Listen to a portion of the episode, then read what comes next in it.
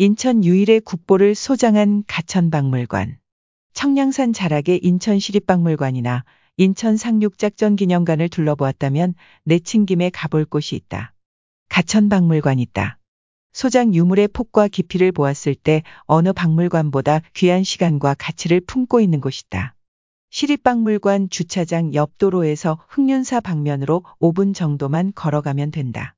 주변이 고급 주택가여서 이런 곳에 박물관이 있을까 싶은 자리다. 가천박물관에는 인천 유일의 국보가 있다. 인천을 잘 안다는 사람 중에도 이 사실은 처음 듣는다는 이들이 많다. 주인공은 국보 제276호로 지정된 초조본 육아사지론 권제호 13이다. 육아사지론은 법상종 승려들이 공부하던 대표적 불교 경전 중 하나다. 당나라 현장이 인도에서 가져와 번역했다고 한다. 고려 현종 때 초조대장경을 만들면서 판각해 인출한 것이다. 가천박물관 소장품은 전체 100권 중 53권에 해당하는데 각필로 눌러 쓴 석독구결이 발견되었다. 석독구결은 한문을 우리말로 읽기 위한 표시다.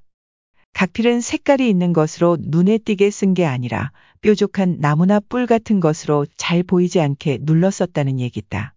초조대 장경은 고려의 불교적 역량과 목판 인쇄술의 발전이 결합되어 이루어진 문화유산이다.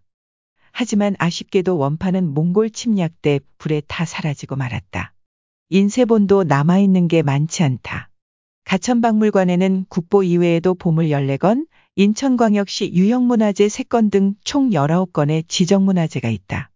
길병원과 한식구여서 그런지 의료사 자료가 유난히 많다. 보물 제1178호 향약제 생집성방 권 6등 8점의 의료 관련 보물을 갖고 있다. 의료 생활사 자료만 3,500여 점이니 가히 국내 최대 의료 생활사 박물관이라고 할 수 있다. 900여 점의 의서를 포함한 고서도 1만 1200여 권이나 소장하고 있다. 체약도구, 정리도구, 약연, 약장, 약도량형, 친구 등 우리 조상들이 질병을 어떻게 극복했는지를 보여주는 당시 물건들도 눈길을 끈다.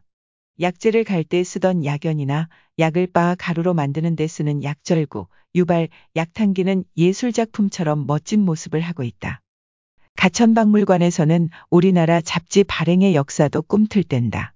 신문과 잡지 창간호 2만 200여 점을 갖춘 창간호 소장 박물관으로 국내 최대 규모를 자랑한다.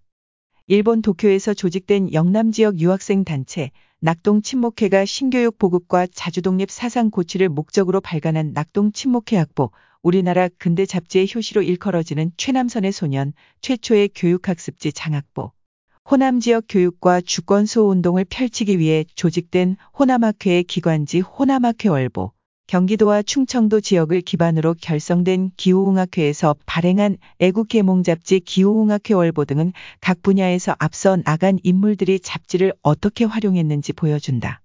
최남선이 주도한 아동 잡지로 순 한글이었던 아이들 보이도 있다. 보이는 소년을 뜻하는 보가 아니라 읽을 거리를 뜻한다고 한다. 의료 관련 잡지도 빼놓을 수 없다. 우리나라 최초의 한의학 학술지 한방의학계는 서구 문물과 의술이 밀고 들어오던 시기에 한의학계가 어떻게 대응했는지를 보여준다. 검찰이나 경찰 등 수사기관의 수사 과정에서 무척 중요한 판단 근거를 제공하는 게 법의학이다. 18에서 19세기 조선시대 법의학 수준을 가늠케 하는 자료도 가천박물관에서 볼 수 있다. 1792년과 1796년 정조의 명으로 편찬된 증수모월록이다. 제목 그대로 억울함을 없게 하라는 왕명에 의해 만들어진 법약서다. 사체의 시간대별 변화부터 사인 규명 방법까지 감정에 필요한 각종 사항과 절차를 담았다. 1845년 충남 아산 지역에서 발생한 이소사 여인의 변사 사건 검시형도 도있다. 시신의 앞면 54부위와 뒷면 26부위 등 총 80여 곳의 상태를 자세히 기록했다. 밭에 나가 김을 메고 있던 이소사가 동네에서 양반 행세를 하고 다니던 허삼손이라는 자에게 겁탈당하고 자살했다. 수사기관은 검시 영도를 기초로 검시와 문초를 반복한 결과 사건을 해결했다. 허삼손은 겁탈과 위협과 핍박으로 사람을 죽음에 이르게 한 자는 참한다는 대명률 조항에 따라 참수되었을 것으로 추측할 수 있다. 증수무얼록과 검시영도는 하나의 세트로 봐야 한다. 가천박물관에는 추사 김정희가 쓴 약전이라는 현판도 있다. 추사는 19세기 동북아시아 최고의 예술가로 중국과 일본의 문화인들 마음을 사로잡았던 최초의 한유 스타라고 할 수 있다. 현판은 추사의 글씨를 양각으로 새기고 파란색 안료를 칠했다.